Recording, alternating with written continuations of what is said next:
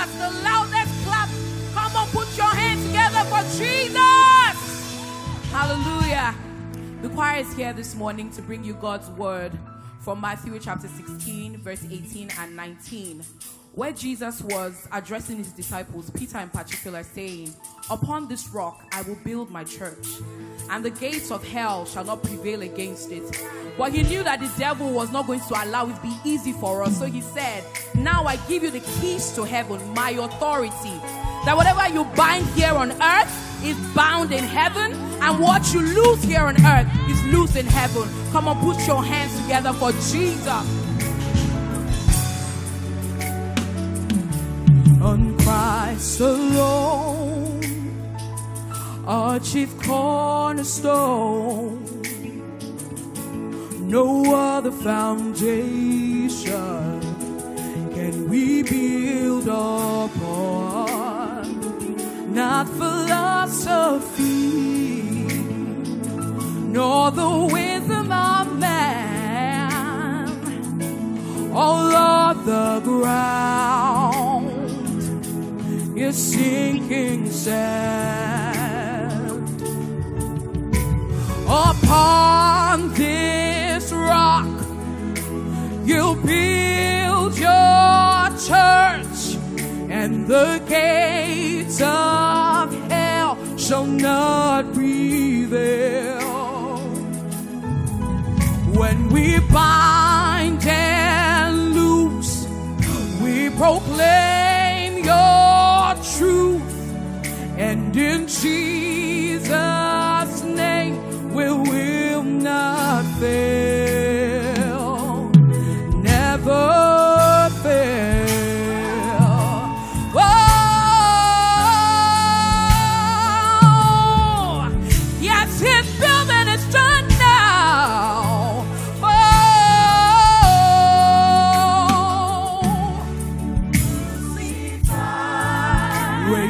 from the dead. Let captivity, it is finished. Oh, he gave us the keys, his authority. Now we are joined in to the praise of his glory. To the praise of his glory. Upon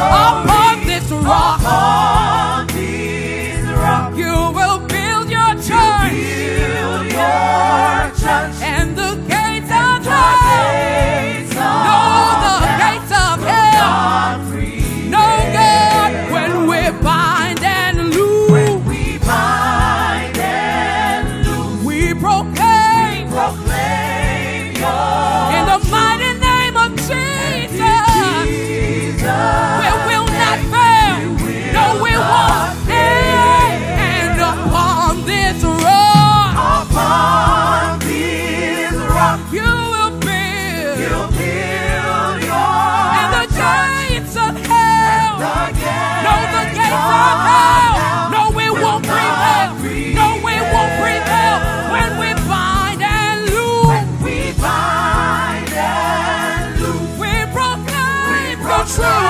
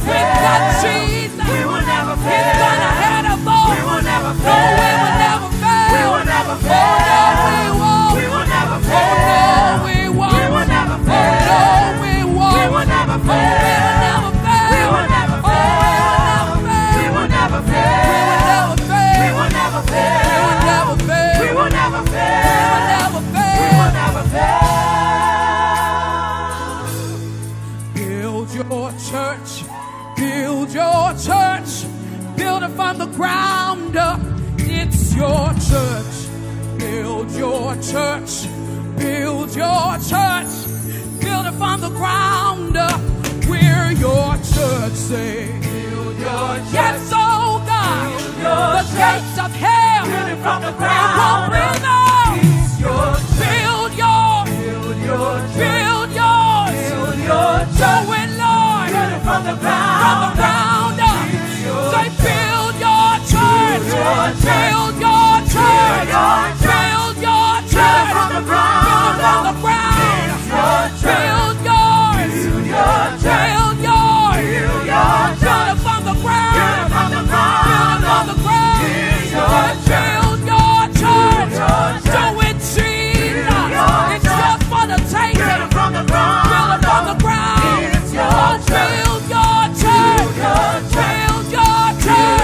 church. Running the ground. The ground.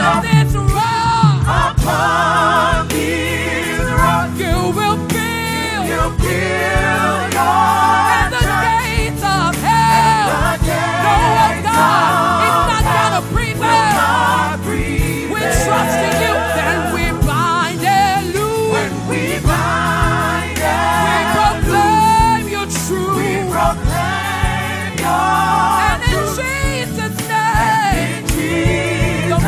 name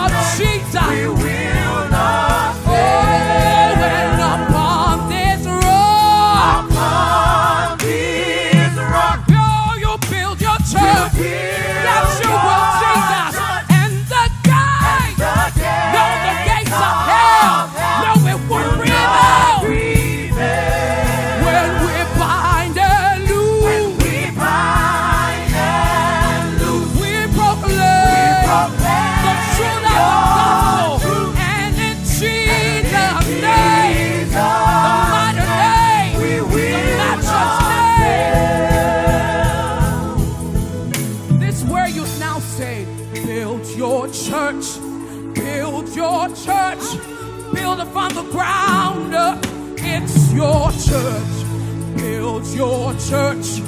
Build your church. Build up on the ground up.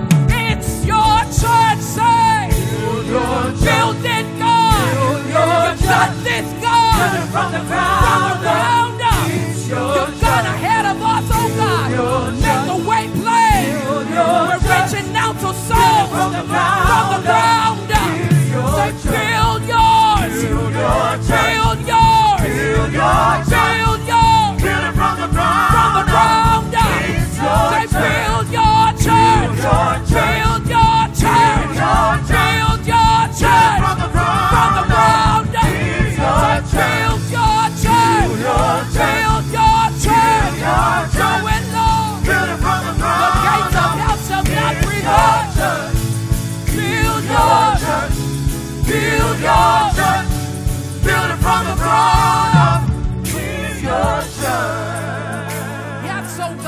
trust you, Jesus. You've got this covered, oh God. You sent us ahead, oh God. We're bringing in the truth for you, Jesus. We've got this because you're on our side, oh God. You gave us the authority as Jesus. We've got this, Jesus, because you've got us, oh God. Thank you, Jesus. Lift up your voice and say, Oh, yes, oh God, we got you, Jesus. You're our confidence, yes, oh God, we do.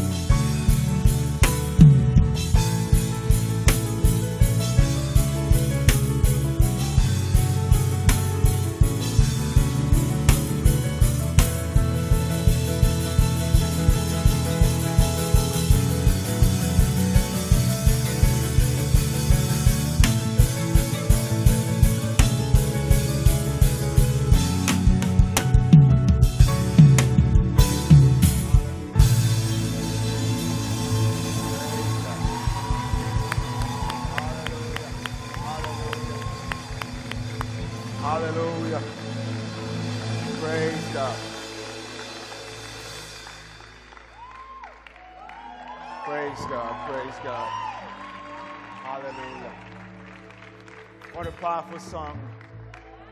And what a powerful way to just usher us into this session of preaching and teaching of God's Word. Will you lift up your hands, whether you're joining online or right here in the room, lift your two hands to Jesus and say, Lord, build me up. Yeah, I'm your church. I'm your church. I'm your church. Father, I release my heart to you. I release myself to you. Build me up, build me up, build me up, build me up. Fill me with your grace. Fill me with your spirit. Fill me with your grace. Fill me with your spirit. The Bible says in Jude, verse 20, it says, Beloved, building up yourself in your most holy faith. Say, pray in the Holy Ghost. When we pray, when we worship, we are being built up like an edifice. Like an edifice.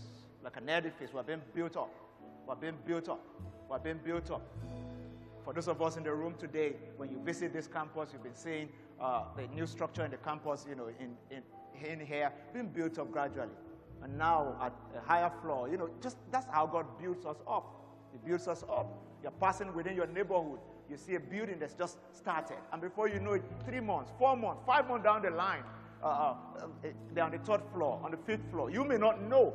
You may not have any idea of how high the building is going. But the people who conceptualized it, they knew how high it's going. God has a plan for your life. He knows how high He wants to take you. He knows how further He wants to take you.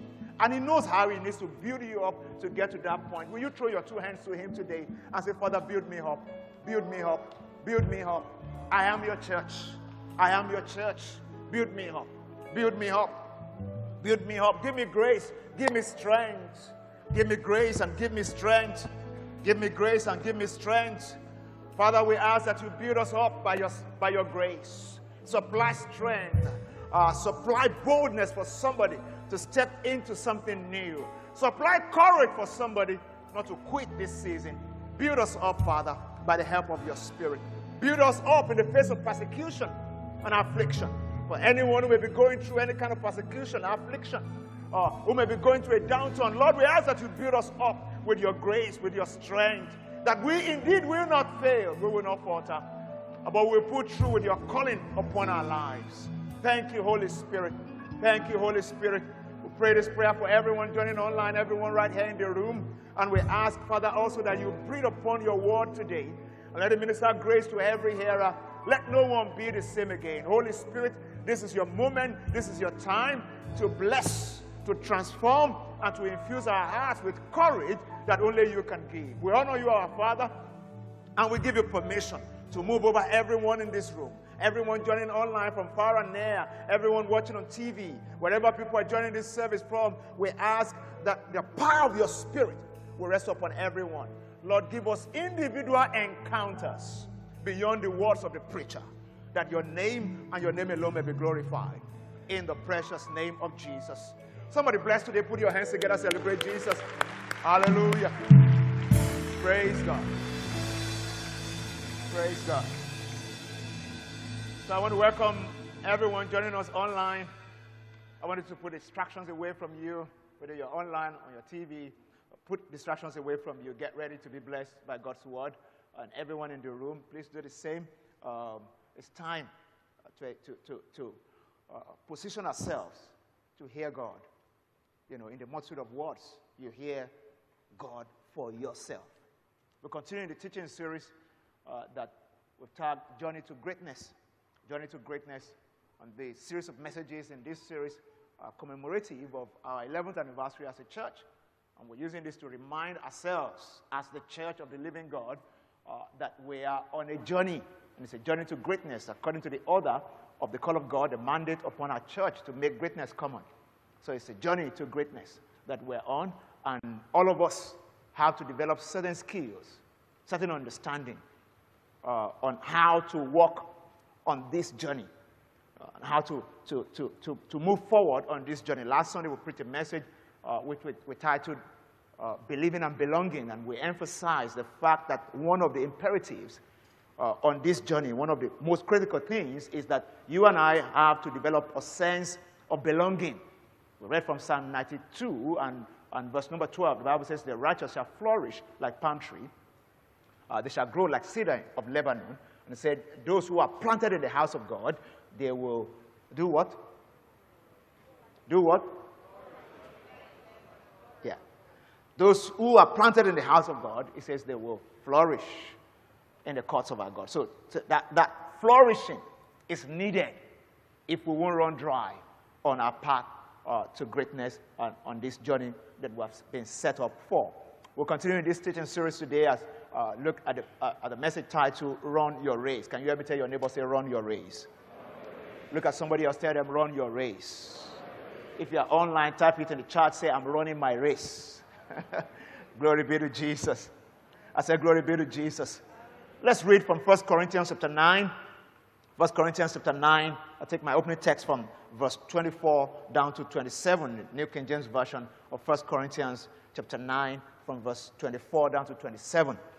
Say, do you not know that those who run in a race all run? So everybody uh, who can participate get to participate in a race.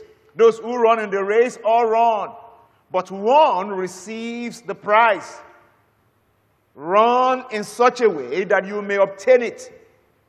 And everyone who competes for a prize is temperate in all things. Now they do, they do it to obtain a perishable crown, a reward that has an expiry date, or the reward you get when you're on earth. Uh, even the one that are lifetime awards. The moment the person passes, uh, somebody else will have to take it. Uh, a lot of, you know, uh, rewards that we get for breaking limits, you know, gets to an end when somebody else breaks that limit. So when the scripture is saying here, they do it for perishable crown. It means when you say something is perishable, it means it has an expiry date. It, will, it can perish. It has an expiry date. He said, they, they, we do, people in the world do all these things for a perishable crown. He said, but we for an imperishable crown. Which means the kind of reward we get for running our race in God is the one that has both earthly and eternal value. So, so the, the, the, reward for it, the crown for it, doesn't have an expiry date, both in time and eternity. Says, therefore I run, not with uncertainty, Thus I fight, not as the one who beats the hair, but I discipline. Somebody say, I discipline myself. Say it again, say, I discipline my body. So, so it says, I discipline my body and bring it under subjection, lest when I have preached to others, I myself should become disqualified. I myself should become disqualified. The Lord bless the reading of His word. Somebody say after me, say, I'm running a good race. I will obtain my crown. Say it again. Say, I'm running a good race. I will obtain my crown. All through the scriptures, as we look at lives of patriarchs and principal figures in the scriptures, uh, we see people who ran their races, who, who, who, who did things that were commendable. But there's one mindset that must undergird my conceptualization of my race and your race. In the, this passage that we read, the writer of the book of First Corinthians, the Apostle Paul, who ran a beautiful race himself, was trying to show us the need to run our race from a particular point of view. One is that I need to run my life's race, my journey in life. I must do it uh, with a mindset that my latitude is limited. I don't run anyhow. So I don't run like, like the one that is doing shadow boxing. You know, when you're doing shadow boxing, you, you just be, you know, you are Tyson Fury in your own, your own right. You just, just do it, do it, do it. You know, shadow boxing. But when it's real, you have to hit the bullseye. You have to, you know, your jabs have to be accurate. If not, you won't last, you know, there, there are some boxing bouts that don't last more than 20 seconds. You know, just the wrong jab, bah, bah, and the, the guy's already flat. Yeah. Yeah. And that's, that's, that's how it happens for some people. get saved, get on the journey with God. Some people don't last one week. Yeah. One week out of the faith again. Or some people just go for months, for years, and something happens and they're derailed from their faith. Some people start out the race of the fulfillment of their marital destinies. But because they run it anyhow, especially the principal actors that destroy homes, because there's a calling, a calling to run a good home, a calling to run your marriage well. We're going to get into it in a bit. But I need you to understand that for everything that God is setting in front of you, whether it's a business, a call in the kingdom of God, whatever it is, you, you, you, it's your responsibility to be sure that you will run a good race. But you must understand that you don't have a very wide latitude. You don't have a very wide latitude. The second thing is that you, you, you, you don't, you can't run anyhow. You have to manage your energy. Second thing is energy management. So successful Christian living is not a destination, but a race that requires exertion of faith, commitment, and sacrifice to obtain the prize. It's not something that just happened anyhow. We call it an inheritance, but this time around, is not an inheritance that falls on your laps. You have to run a race. You have to run a good race. You have to run a good race. It has to be a, a race that is run with patience. It has to be a, a race that is run conscientiously with certain mindset that you're undergirding. One, like I said, is that you don't have all the latitude. You can't run anyhow. Matthew 7 and verse 14. Jesus said, Narrow is the way, and straight is the path that leads to eternal life. Like Pastor Debo was preaching in the first service, you know, he mentioned something that, that, that, that struck a chord with me, which is that, you know, you can think that how will God create road to eternal life and now make it narrow when Jesus already died? Is that, is that not the waste of blood? You say you shed your blood for everyone. They open it in wide now so that everybody can enter. Am I saying the truth? Yeah. If, if, if, you, if, you, you, if you go to a school and you pay the school fees of all the kids, yeah, there. So anybody can come to school. They now said it's one small gate they will be passing. What's the point? Somebody already paid the school fees for everybody. So just open the gate, let anybody enter. But the truth is that the school cannot take everybody.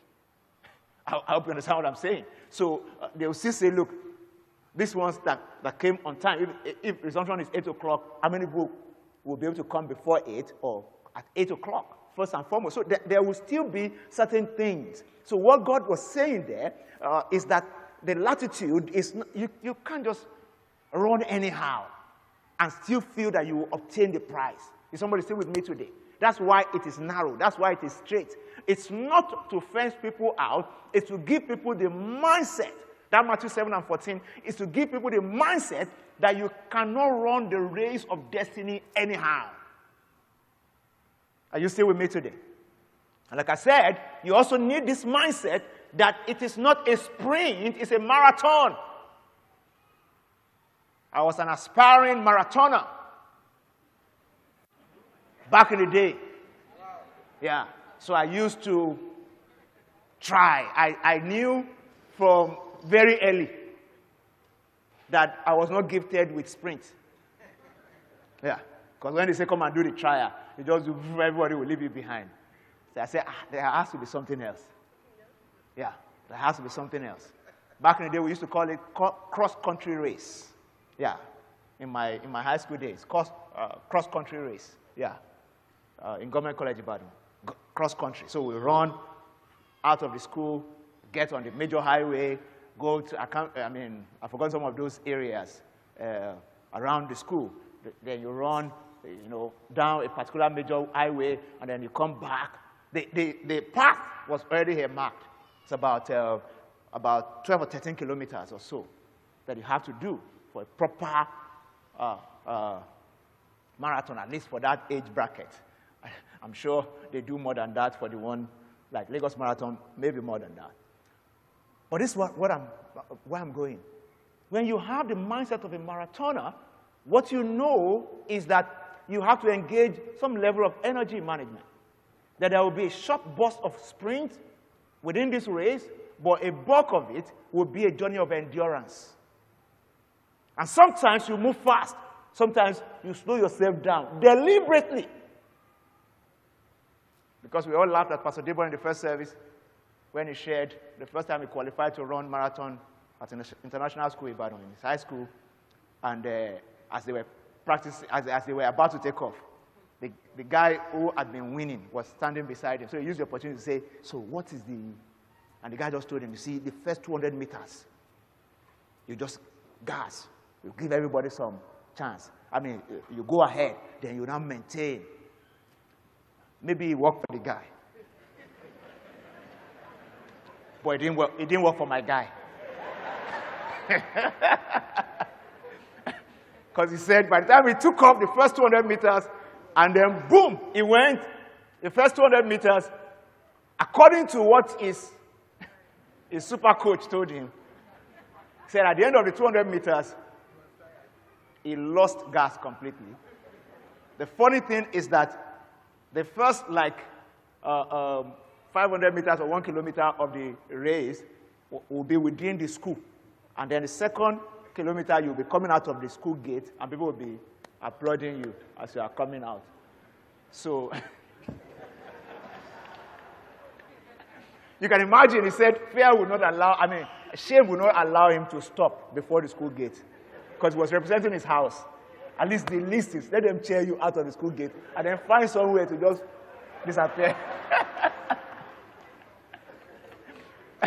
so he said, when the 200 burst, he lost energy, lost gas completely. He was panting, but told himself, You have to pass through the school gate.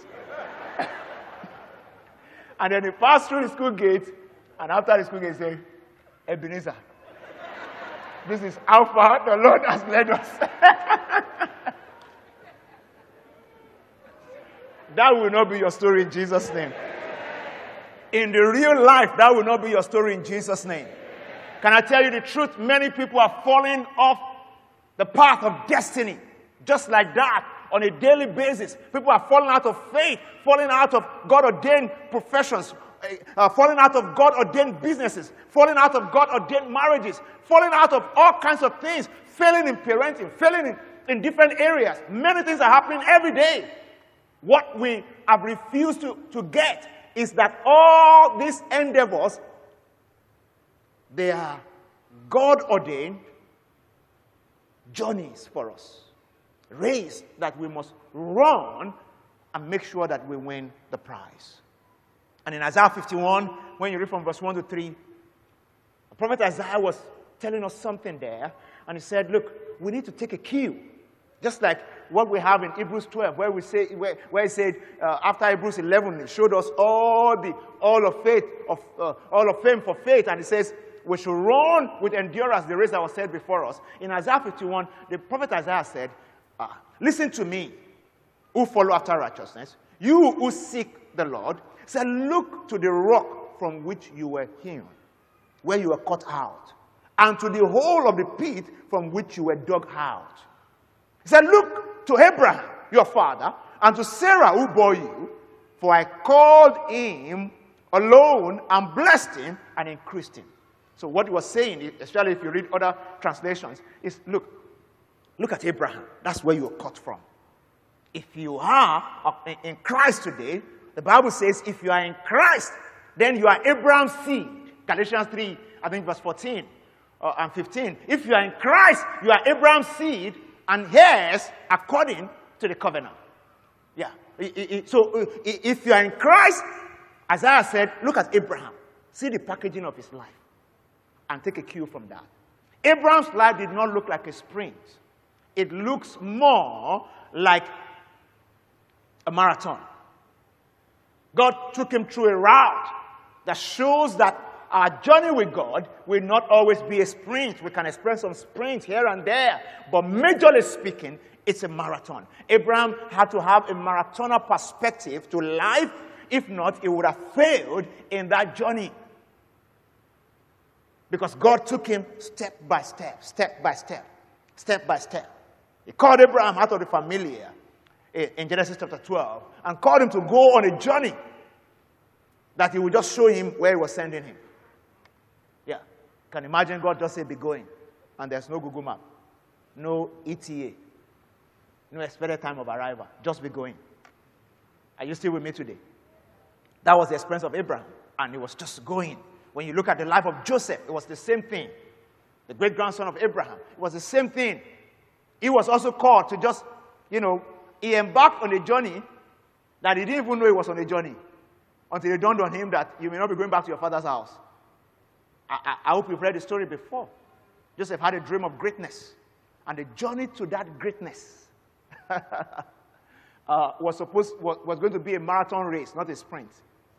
You know, it's interesting if you have a child at home right now, and your child is having all kinds of dreams and impressions and you know all this highfalutin, high-sounding uh, description of what the future holds. As an adult, you'll be fooling yourself if you think it will be a straight line journey for the child. I don't know if you're getting what I'm saying. Uh, the kind of prayer you should be praying for that child is uh, May God be with you on your pathways. Because you go through mountains and valleys, you pass through rivers and all kinds of things, but you are on a journey. You are on a journey. And if you have been there before, you understand that the greatest encouragement that you can give that kind of a child is to let them know. According to Romans 8 and verse 28, for we know that all things work together for the good of them that love God and are called according to his purpose. And verse 29, the Bible says, For whom he did foreknown, foreknew, he predestined to be conformed to the image of his son, that he might be the firstborn among many brethren. Look at verse 30. He said, Moreover, whom he predestined, this he also called. Those he called, this he also justified. And whom he justifies, these he also glorifies. There's a trajectory, there's a pathway that God has in mind. And whatever we go through in between all that, as we run our race, we must understand that God has a plan and He wants to walk us through those plans.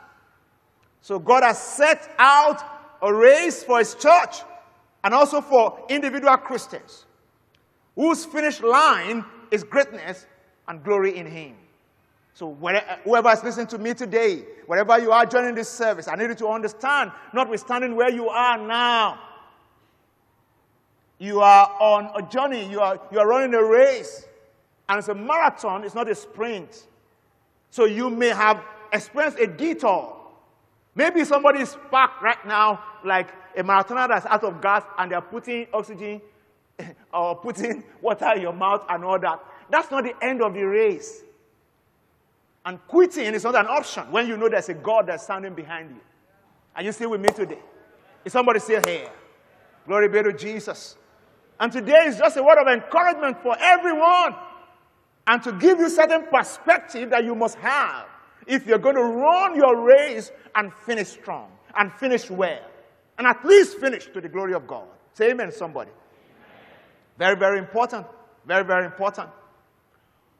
So, on this marathon race, one of the critical things that you and I need to be aware of the most critical things that we need to be aware of is that you have a lane, a lane, a path, a path to follow, a lane. And that's what we call our calling. You know, I said you can't run it anyhow. You can't run anyhow. You can't just behave anyhow. You can't just do it anyhow. That's what Paul was saying to the Galatians church church, eh, eh, you know, the Galatians, in Galatians chapter 3, when you read from verse 1, he said, Oh, foolish Galatians. He took the liberty to call them foolish because of how they've been running and how they're almost getting derailed or being derailed at this time. Say, Oh, foolish Galatians, who has bewitched you that you should not obey the truth? Said before, whose eyes Jesus Christ was clearly portrayed among you as crucified. Who has bewitched you? Some people start well. Some people start well. Sorry, I'm using Pastor Debo as an example today, but some people start, start you know, start well at Pastor Debo in that marathon, not in, in the race of life right now is doing well. But in that marathon in high school, no.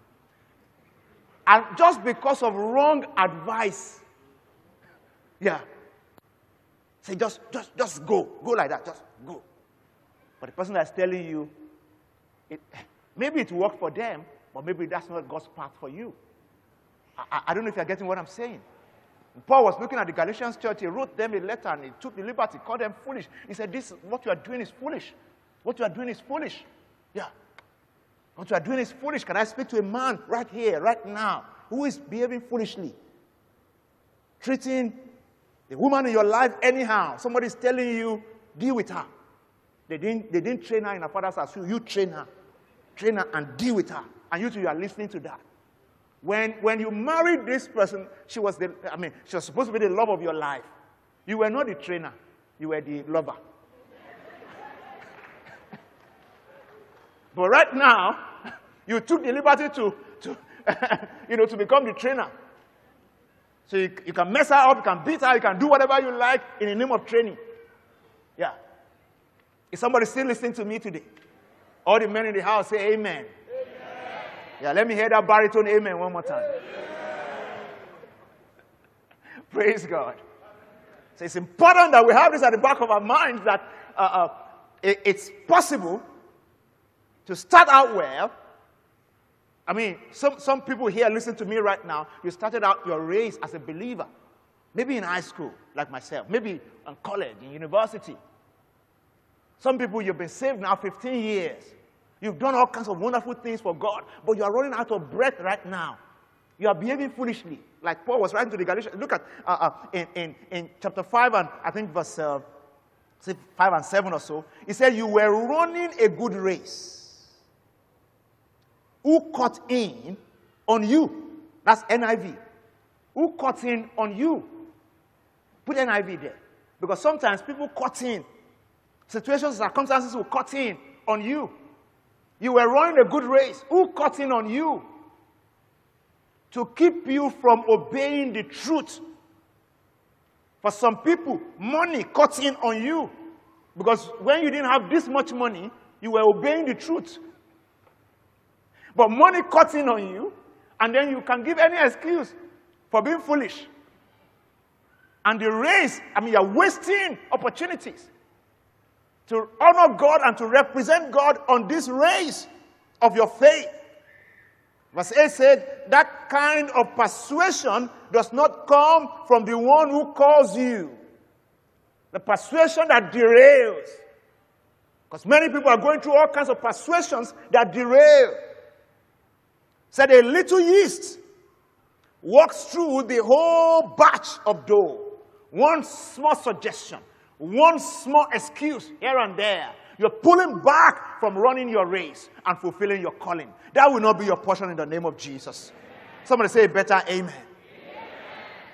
So it's important for us, if I can use the analogy, not to over celebrate matriculation. you know, that's the way some people behave. Have you been to matriculation ceremonies before? Some people come with coolers of jollof rice and all kinds of assorted drink, and it's just matriculation. Yeah. and you have not even started.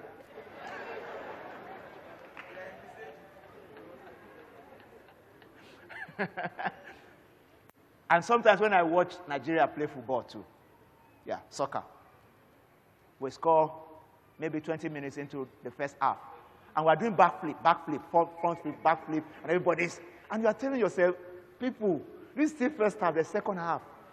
You cannot over celebrate first half wins. You need to prepare yourself for what is ahead of you. Yeah. It's the same thing also, especially in our own culture. Can I tell you the truth? We need understanding. Sometimes we over celebrate wedding ceremony. We put all the budget into it, all the energy into it. And the moment the party is over, the couple, they're on their own. They now start the journey and they have to sort themselves, and everybody has been spent and overspent. So they, they, they don't even care whether you are eating in your house. Yeah. Some people will leave wedding ceremony with all kinds of takeaway like this. Yeah. And the couple getting married, they are not free paying their house rent. Or they still live in a rented apartment. And then you, the money that you can use to build a house for the couple, you use it to give people 10 course meal and all kinds of things. See, life, there's need for energy management. It's, it's not a sprint, it's a marathon. Yeah, it's a marathon. And we must allow that to, to affect how we conceptualize our lives. Let's, I mean, some people over celebrate salvation. Yeah. Salvation is not an end in itself, it's a means to an end. I gave my life to Christ today. I start a journey of faith. I must learn, unlearn, relearn, grow, be stronger in the faith day by day. Isaiah chapter 40, when you read from verse 31, he said, They that wait upon the Lord, they shall renew their strength, they shall mount up with wings as eagle, they shall run and not be weary, they shall walk and not, they, they shall run and they shall not faint. That sounds to me like a marathon. And it says the only way that you can derive strength to keep on keeping on is if you wait on the Lord. So I sing that song to myself all the time. Wait on the Lord. He will renew your strength. So wait, I say, wait on the Lord. He will renew your strength. So wait, I say. Those are my fans for my music career.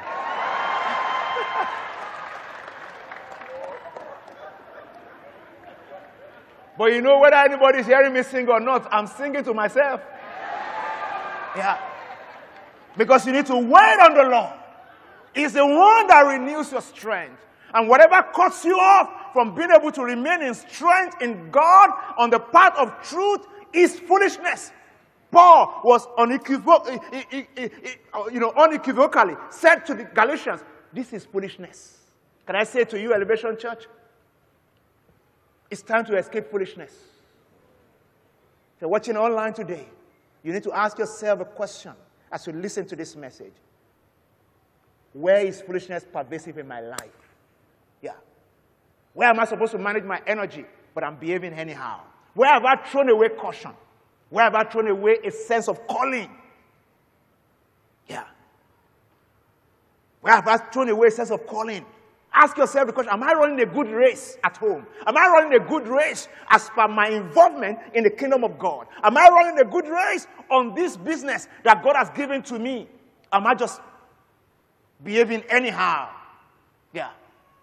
It's very important that we run as we steward everything that God has given to us. We must see ourselves as running a race, and God has placed a call upon your life.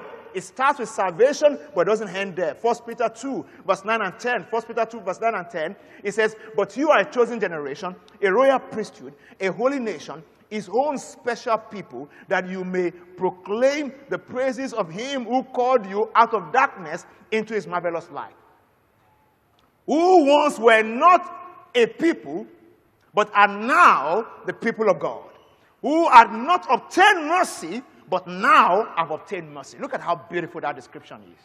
Yeah. First and foremost, it started by saying, Look, you are a royal priesthood, a holy nation. Can somebody tell yourself today, say, I'm royal? I'm royal. Say, I'm, a special, I'm special. Yeah, I'm special so that you may proclaim the praise, praise of him who called you out of darkness. That's our first calling. And this calling is for everybody. Everybody that goes to a school, for instance, for matriculation, everybody that has been admitted, this is our calling. We will now find our departments. Yeah. You know, you can be matriculated into a school. If you cannot find your department, enroll for your courses, and sit down and do the real deal, then it's as good as you didn't come. Am I saying the truth? Yeah. So many people here are saved, and you are over leveraging this salvation to the detriment of the end, what was supposed to be at the end of it. over celebrating it. The only thing you, you, have, you say is just, I'm born again. But we cannot see the effect of born again in how family is run. We cannot see the effect of born again in how you do your work with a sense of calling. Yeah. I was taking a class now, ministry leadership certification course in the course of last week, and you know, uh, had over, I mean, a little over 100 people in, in the class, some of our leaders here that, that I was training, and it was marketplace ministry that, that, that was the course. And I remember at the end of it, uh, it was uh, Pastor and I, the, all the people in the class were saying, why are you not teaching this in church? you need to teach this in church. And we said, okay, we're trying it out with you first. Because at the end of the day, everybody, you know, when I made a statement like, worship is work and work is worship, what does that mean? Worship is work, work is worship. If I see my job as my worship to God, I don't need CCTV camera to watch me while I'm working. I will walk like I'm worshiping God. Yeah. In the Welsh revival, some of the revivals of the old, yeah, the people that they call the Quakers, the reason why they all, in fact, it was the days of the Industrial Revolution in Europe. They came to the church to recruit people for work because all the believers worked without supervision. They saw their work as worship. Yeah. They saw money management as worship. They saw everything as worship. So they did it unto the Lord. They didn't need, so they were hiring them in droves. But look at it today. We have a revival that seems to be pervasive, quote and unquote revival, but many people don't want to hire from the church. What kind of revival is that? Are you still with me today? It means that we have many Christians who don't have a sense of calling to anything they do. You separate work and worship. So they are worshippers in church, but when they're out there, they are godless. Are you still with me right now? That can only turn around when you have a sense of calling to everything that you do. Yeah. You have a sense of calling to everything that you do. A sense of calling to parenting. A sense of calling uh, to your role in the kingdom of God. A sense of calling in the marketplace. That you, are, you know that you are there to run a race for Jesus. And you can't make all the money one day. So all this one of joining them to cut people down, to do all kinds of things to make money, stop it. It's foolishness. Yeah, it's foolishness. Can't make all the money in one day. You can't lie and cheat to make money. Somebody say with me right now. Yeah, and say that's how they do it in our industry. No. No, no. You're being derailed if you do that. Somebody say with me today. Very, very important. Yeah. So it's important that we all have it at the back of our mind that God wants us to focus on our calling. Uh, the big question is this. For some people here, God has been calling you. Have you answered? So many Christians have so many missed calls from God. Yeah, missed calls. All kinds of missed calls. Yeah. Eight missed calls. Three missed calls. That eight missed call, maybe it's when you're in university. God has been calling you. Yeah. So you say, you started your, you know, all kinds of, some people now since this year, you have had like three or four missed calls from God. And how do I mean that things God is calling us into? That we choose to look away as if God is calling you uh, to, to, to, you know, to speak into a situation, to reach a people group, uh, to, to, to, you know, to intervene in a situation. You know, anytime you see something going wrong in our world, something abandoned, something, you know, degrading, it's a proof that there's a gap. God has called somebody to work on it and they've refused to work on it. They missed the call. So when you see children on the street, when you see marriages sliding, it's some people's call. You know, for many years now, I've taken my own call in the area of relationships, speaking on a weekly basis. I use my social media platform to encourage people to. The kind of feedback I get on the back end, it makes it what the, nobody pays me for all those things. By the way, I've never had any marriage seminar or anything where I charged before. And it's because it's not because I don't I don't like money or I don't want money. Yeah. But there's a time, you know, like what uh, Elijah told Gehazi. Elijah told Gehazi, is this time? Is it time? He didn't say it's wrong to collect money when he collected money from uh, Naaman. But he said, this is not the time. Yeah. Are, are you still with me today? Very important. So, there are things that you even get paid for, but you have a calling and ministry perspective to it. So you are willing to do a lot of it for free, even where you get paid for some. Because anytime you see something going bad in this world, the, uh, God's original intention is that everything will work well. Yeah. And when there are gaps, that shows a calling that has been neglected. I, hope you're getting me today. So when we talk about leadership gap, it means that some people have been calling to leadership to teach leadership to. I'm one of them. And doing my part, for instance, in the church, in the body of Christ, teaching pastors. I just got back from Enugu yesterday. This week, I'm, I'm jumping again. Abuja, Port Harcourt, different places, just teaching all over the place. My life can be easier, ladies and gentlemen. It's not like, uh, you know, I get a high from getting on the plane. No. But when you have, when you have a sense of calling to your life, we can't all be complaining. Some people complain about Nigeria is going bad because some people refuse to take their calling in politics. Yeah, simple. Simple. Because there's no how bad the darkness is. If I have a sense of calling and I know I'm carrying the light of Jesus, I step into darkness and darkness cannot comprehend it. Is somebody still listening to me today? Yeah. So we cannot be giving excuses. Uh, that industry is somehow, you know, in that place they use occultic power. And then you be saying, Jesus power, super power. Yeah. And then you, it's not time to use the Jesus power. You say, in that industry, they use occultic power. So, I can't, but you know God has called you there to shine his light. Are you still with me today? It's very, very important that we all have that mindset concerning our calling. Some people, you know, God calling over their life has been reading, call waiting, call waiting, call waiting. How long will it be ringing, call waiting? You are always busy with something else, apart from the one or two things that God has called you for. That's why it will be ringing, call waiting. You know, when you are on a call and somebody else is trying to call you, you put them on waiting. Some people have put God on call waiting for five years. Yeah. For two years. From beginning of this year. Somebody watching me online. You put God on call waiting. Eh? Since the beginning of COVID. God has been telling you what to do. And you know that you need to step into it. And you're just giving excuses. May God help us this season. I said, May God help us this season. In the name of Jesus. So it's time to identify and hone your calling from God. Keep your eyes on the prize. Keep your eyes on the hope of your calling. Very important that we all keep our eyes on the hope of our calling and, and you know, just, just have that calling mindset. Somebody say after me today, say, I'm running a good race and I will obtain my crown. Say it again, say, I'm running a good race and I'll obtain my crown.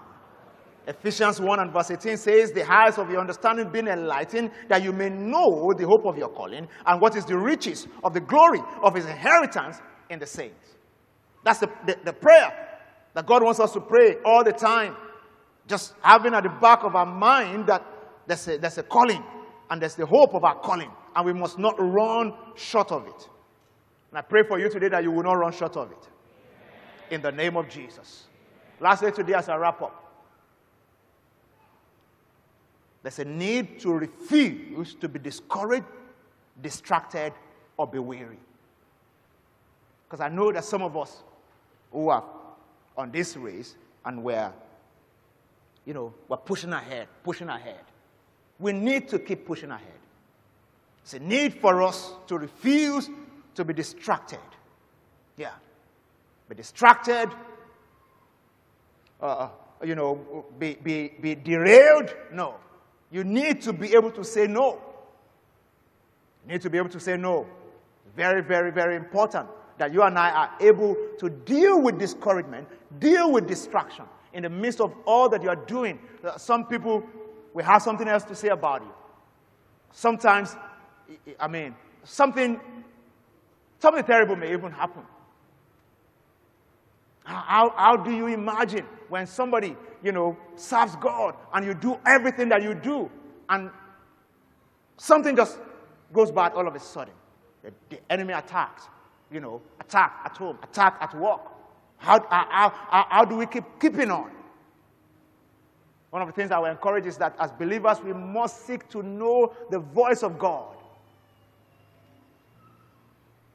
And keep hearing the voice of God. Jesus said in John 10, verse 4 and 5, he says, and uh, uh, he said, and when he brings out his own sheep, he goes before them, and the sheep follows him, for they know his voice. Yet they will by no means follow a stranger, but will flee from him, for they do not know the voice of a stranger. And he says, I am the good shepherd, and I know my sheep, and I'm known by my whole. As the Father knows me, even so I know the Father, and I lay down my life for the sheep. And other sheep I have, which uh, are not within the fold and all that. So, can I say this to somebody here today? It's important that you keep the voice of God. You keep hearing Him in every situation. There are strange voices on earth today. Learn to silence those strange voices. Their, their aim is to distract, to discourage, and to weigh you down. And you must learn to silence those strange voices in your life. Remember the story of uh, Nehemiah in, in, in Nehemiah chapter 6. Some people consider themselves to be Sanballat and Tobias, they call them. They, they came and, you know, their aim was to dis- distract him. Came up with all kinds of things. I say, okay, uh, uh, come, let's, let's discuss. And, and Nehemiah looked at them, I think in verse 3 or so. Uh, uh it says, uh, Why should I come down? He said, I sent messengers to them saying, I'm doing a great work so that I cannot come down. Why should the work cease while I leave it and go down to you? Can you hear me look at your neighbor? Say you are doing a good job. Don't come down. Say it again. Say you are doing a great job. Don't come down. Say it to somebody else. Say you are doing a great job. Don't come down. Hebrews 12 and verse 13 says, Therefore, strengthen the hands that hang down and the feeble knees and make straight path for your feet so that what is lame will not be dislocated, but rather be healed. If there's anyone in this service today discouraged, disillusioned, running out of gas, there's healing here for you. There's grace here for you. Hebrews 12, verse 1 and 2 says, Therefore, we also, since we are surrounded by a great cloud of witnesses, say, let us lay aside every weight and the sins which so easily ensnare us. And let us run the race with endurance. The race that is set before us, looking unto Jesus, the author and the finisher of our faith, who for the joy that was set before him endured the cross and despised the shame, and has now sat down at the right hand of the throne of God. Is somebody here today distracted becoming disillusioned. What used to be clear is no longer clear. You're running out of gas. You don't even know how you're going to pull through. As you pray this morning, I need you to know that God wants to renew your strength, put you back online, and help you to run this race to the end. In the name of Jesus. So it's time to run your race with faith and doggedness, keeping our eyes I mean, the heights of your heart on the one who is waiting for you at the finish line. God is waiting for you at the finish line. And He wants us to run this race to the end and finish strong. You know, you know, as I close, I remember the story of a man called Stephen Akhwari. Many of us may not be familiar with him because of how far back this story is. But if you check on YouTube, you'll find this, the, the, story. Stephen Akhwari was a marathoner who represented Tanzania in the 1968 Olympics in Mexico City. You know what happened, you know, and the topography of Mexico. It was easier for sprinters. They were setting new records. But the marathon that year was very, very, you know, was a, was a very bad one because of the high altitude and all that. He himself was not used to that. He was from Tanzania. So even the, the, the guy who won the gold that year, also an African. You know our East African brothers, they, they win all the marathon gold. But many people had cramps. They were running out of energy, uh, uh out of oxygen. This guy fell. You can see his, his, his leg bandaged. He fell. He hit his head. That was him. Representing Tanzania, 1968 Olympics. You can check it out. Stephen Akhwari did not win any medal that year. But he got the highest ovation that year because of his story, and this was what happened. This guy did not only have all kinds of cramps, he fell, hit his head, almost broke his leg, you know. But he told himself, I will finish this race. Do you know that the, first, the person who won the gold finished the race at 2 hours and 25 minutes, 27 seconds, something like that, a little over 2 hours? The, the other people had come in, they had ended the race, they were awarding the medals. Stephen was still running. He ran into the stadium after three hours of the race. At a point, the whole stadium, the attention was turned to this person who is just running in when people were already leaving. And they, they, they, they were already awarding you know, the medals and all that. So they called the attention of the media people in there. Everything then focused on Stephen. And he was going, you know, with his back leg and all that. He kept going. He kept going. He finished that race three hours and 27 minutes.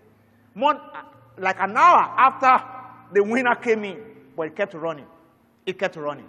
And when they asked him, he said, I didn't come 5,000 kilometers from Tanzania they didn't send me just to run the race, they sent me to finish it. So, medal or no medal, I will finish this race.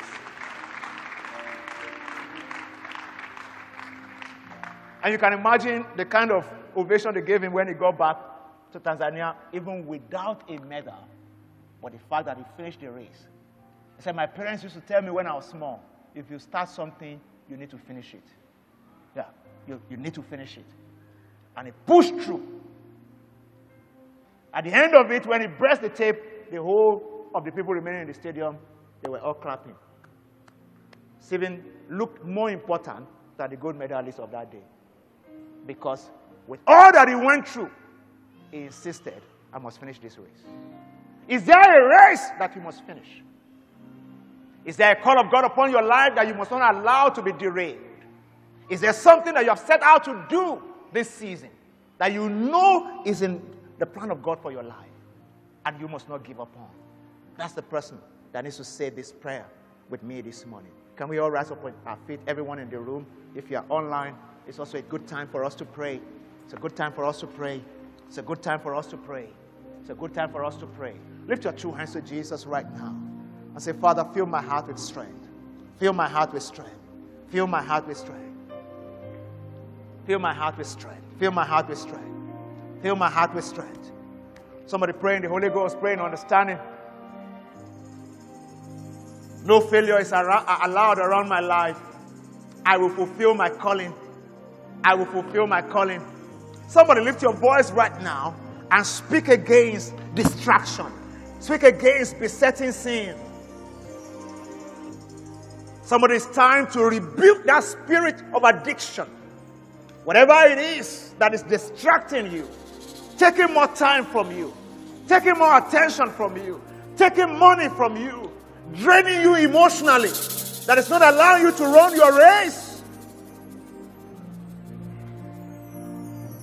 Wherever you're joining this service from, you need to know God has a great plan for your life. He doesn't want you derailed. And when we humble ourselves and say, Jesus, I cannot help myself, help me. His help is always available. Always available. And His help is available here today. I want you to focus on yourself right now as a time for you to have a personal encounter with God because I believe God will be speaking to one or two people here right now. And in your heart, you know the things that He's talking to you about. This is a time for you to entreat me for strength to outgrow this, to break away from this distraction, to break away from that distraction. For somebody here today, this is a time for, for you to allow God to break the hold of depression or discouragement over your life. We know you are out of gas, but if you keep keeping on, God is there to supply you strength. Somebody may be saying, Father, I'm out of gas in this area of calling. I'm out of gas in this endeavor. But the Bible says his strength is perfect, perfect our weakness. Will you ask him for strength today? Somebody break the hold of that besetting sin over your life right now. A little here, a little there. What is not supposed to be a sin has become a sin. Because it's consuming all of your attention and energy. For Somebody here right now, you are derailed just because of your addiction to maybe news or social media. You are being derailed. And you need to talk to God about it right now. Because your energy is going in the wrong direction. Your attention is going in the wrong direction. And there's something great about focus in life. God wants you to be focused on the race that is set before you. Looking unto Jesus, the author and the finisher of our faith. For the joy that was set before him, he despised the shame on the cross. Grace is coming upon you to do the same today. Me shatikra angre sosopra anga. Somebody's asking for grace, asking for strength, asking for grace and asking for strength right now. Fresh strength is available here today. Fresh grace is available here today to run your race. To run your race. Because you are running a good race and you will obtain the crown. Still in of prayer, I want somebody here today to also pray for revelation knowledge. Maybe you are at the brink of a new season and you are asking God for what is next. Paul said that the eyes of your understanding may be enlightened, that you may know the hope of your calling. So pray for revelation of God's calling. Right now, for everyone who needs clarity, lift your two hands to Jesus and pray for a revelation. Pray for a revelation of God's calling upon your life. That it may become clearer, that it may become stronger, that it may become clearer, that it may become stronger. Will you pray today, Father, enlighten the eyes of my understanding. Help me to know the hope of my calling in Christ Jesus. Help me to see the straight and narrow path, my own pathway into greatness and into glory. Somebody pray for revelation knowledge right now. Pray for revelation knowledge. Pray for revelation knowledge. Pray for revelation knowledge. There's a season ahead of you. And what you are seeing today is what will help you to construct the future. There's a future, there's a great future ahead of you in the area of your calling, but you need to capture it, you need to see it. Will you receive grace to see it? Grace to capture it, grace to see it. That's the only way you will not be weary in well doing because the Bible says you will reap if you faint not. For the joy that was set before him. Will you pray today? Say, Father, let me see the joy that was set that, that has been set before me. Jesus saw himself sitting at the right hand of God in glory. So he was able to endure everything that was going, he was going through. Oh, at that time, I want I wanted to pray today. Like Jesus was able to see clearly what was ahead of him. Lord, give him, give me grace for clarity. Give me grace for clarity. In the next season of my life, I want to be able to see clearly. I want to be able to see what is ahead clearly. I want to see the next 10 years clearly. I want to see the next season clearly. I want to see my 40s clearly. I want to see my 50s clearly. I want to see my 60s clearly. I want to see my 70s clearly. Let that be the prayer of your heart today. Let that be the prayer of your heart today. Thank you, everlasting Father. Lord, we bless your name. Father, we thank you for the spirit of grace and revelation that's been released upon this congregation right now, upon everyone joining this service online. We ask that you perfect what you have started. Let your hand rest upon everyone. Lord, you are the one that gives strength. And you said, They that wait upon you shall renew their strength. Lord, as we have waited upon you in this service today, we ask, Father, let strength come upon everyone. As your people will wait upon you from time to time in prayer, in meditation, in worship, and in just seeking your face, let your strength come upon us. In the name of the Lord Jesus. Lord, if there's anyone that's been derailed, we break the hold of foolishness over everyone's life. In the name of the Lord Jesus, we decree wisdom released from heaven. You will no longer be derailed. In the name of the Lord Jesus. Thank you, Father, for grace for everyone to fulfill your call upon our lives. We will run our race and we will obtain your own crown for us. We thank you, everlasting Father. We give you all the glory and all the praise. In the precious name of Jesus. Somebody who is blessed today, put your hands together, celebrate Jesus. And please, you may have your seat. Please have your seat.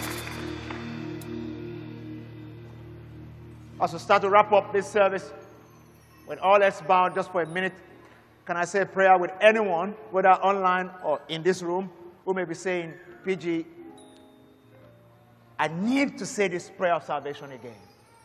I need to start again. I need to start again.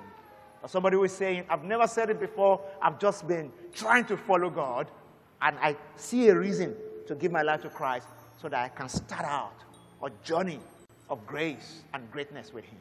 I want to pray for you today. I want to pray for you today. Somebody who doesn't have any sense of connection with God. You, you've just been religious, but you know that God is not in your heart. If Jesus should come right now, he, he will not say, I know you, you are mine. I want to pray for you. I want to pray for you that God will start something new in your life. So if you're if you're joined to this service today, you're not born again, or maybe you gave your life to Christ a while ago, but you backslid into sin, and you want to say, Jesus, have mercy on me, save my soul, redeem me uh, uh, from this path of, of derailment. I, I want to pray for you right now. If you are right here in the room, can I ask that you lift your right hand up, whether you're dedicating your life or you're giving your life to Jesus afresh? I want you to just lift your right hand up. If you're online, I want you to go to the chat room and let us know I'm giving my life to Jesus. I'm giving my life to Jesus, or I'm rededicating my life to Jesus. We love to pray for you. Our ministers are also right there online. They will connect with you. If you're watching this on TV, send us a WhatsApp chat or the email on the screen and uh, let us connect so that we can be of help to you. So for everyone in the room, you want to say prayer with me, can I ask that you lift your right hand above your head? Just lift it above your head. Uh, don't, don't, don't second guess anything.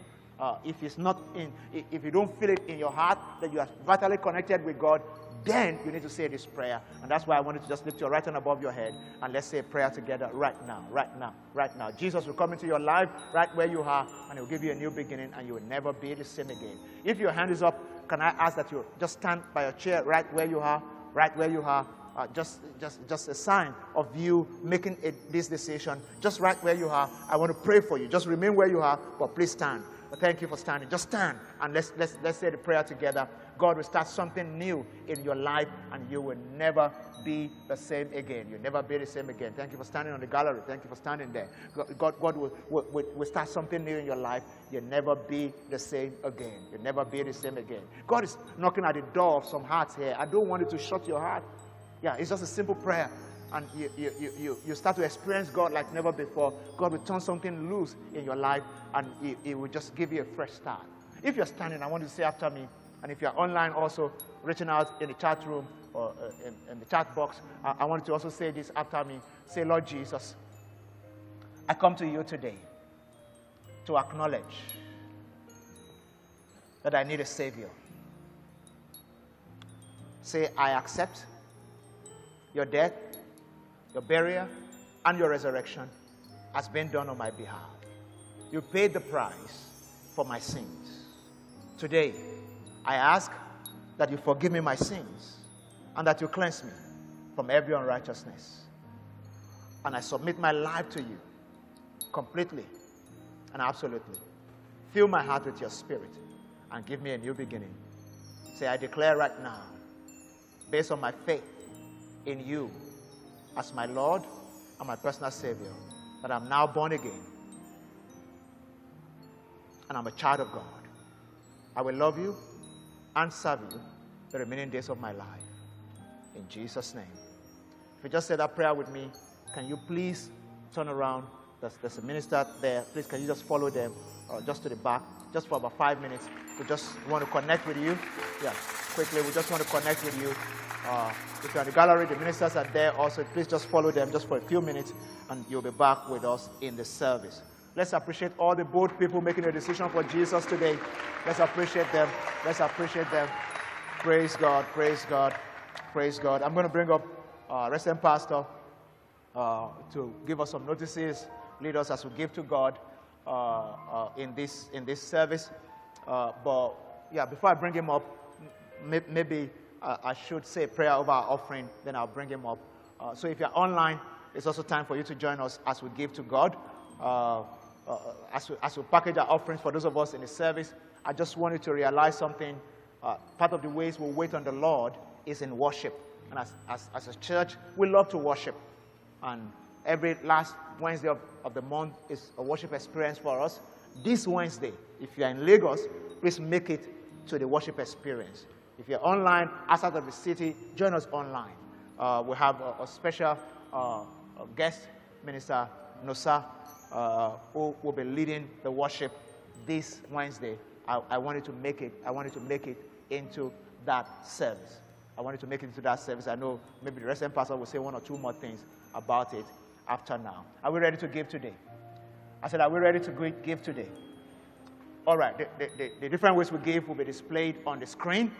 And um, if you're right here in the auditorium, the envelopes are the pocket of seat in front of you or behind you that you can use to give check or cash. If you're writing a check, do it to the Elevation Church. If you want to use your card to give, the POS machines at the back of the auditorium, and you can use that also to give right now. If you're online, please use the short code platform, wire transfer, or you can use the web pay platform on our website, elevationng.org forward slash giving, and you can join us as we worship God with our substance today. Our Father, we thank you for the opportunity to give to you. We receive every seed leaving the accounts, the wallets of your people today as, as our worship to you. We ask that you accept every worship. For everyone honoring you with percentage giving of tithing, we ask, Father, that you fulfill your word and your counsel in their lives. Accept every act of giving as a worship today. And Lord, according to your word, let the windows of heaven be open. Let favor follow us. Let divine direction be our portion. When men say there's a casting down, help us to be able to say there's a lifting up. And as we declare there's a lifting up, let there be a true lifting up. And let many doors open for your people this week. Let no one given to you today be stranded. We thank you and we honor you, our Father, with our seeds and our tithes and our offerings. In Jesus' precious name. Somebody say better amen. All right, I want us to uh, give cheerfully. And uh, if you're not yet in the attitude of, uh, habit of giving, uh, is part of the call of God upon our life to worship Him with our substance. You need to get yourself into it one way or the other. If you need to uh, need a few more encouragement, you can look at uh, the messages we have preached in time past about giving. Get on our YouTube page, watch it so that you can gain understanding about the importance of giving to God. Praise God. I said, Praise God. All right, lastly, before uh, I bring Pastor Debo up, I want us to please appreciate with me uh, our, our, women in this house. Uh, powerful sessions over the weekend at the Jewels Made for More conference. or was streaming online and just peeping in, and uh, I see women blessed, women, you know, from different walks of life coming together. Powerful, powerful sessions. Friday and Saturday, it was really uh, very powerful, very life transforming. Can we appreciate uh, the Jewels team uh, under Pastor Bola's leadership? All across our expressions. They brought in their A game, and it was a very, very powerful conference. Please let's do it a little more. Let's do it a little more. Praise God. All right. Uh, please let's make welcome Pastor Debo Omotile.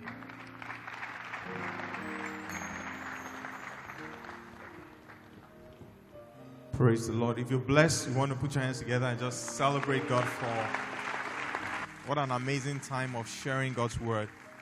Uh, right about now, we'd love to release our online audience. Thank you for being a fantastic audience. We trust you have been blessed this morning's service. God bless you. Enjoy the rest of your week. Will you help me appreciate our online audience? God bless you. God bless you. Thank you for joining us in this service, and we want to say, uh, God bless you. If it's your first time joining us at the online church of the Elevation uh, Church, I want you to indicate in the chat room on any of the platform that you are watching us now that uh, this is my first time. We would be pasting a link there in the chat room and we want you to click on that link and fill it with accurate information. We want to reach out to you. Uh, particularly, we want to send you a special gift from our lead pastor that would be of great benefit to you. And we say thank you. God bless you for joining us at this service. Also, we want to invite you to be a part of our small group. We have people in different parts of the world who are doing life together. So, in the chat room now, there will be a WhatsApp link that will be posted there. I want you to click on the link and we are going to assign you to a group immediately, a group of your interest immediately when you click on that WhatsApp number. So, hurry now, go to the chat room and you will see that WhatsApp number there. There are people who want to do life together with you.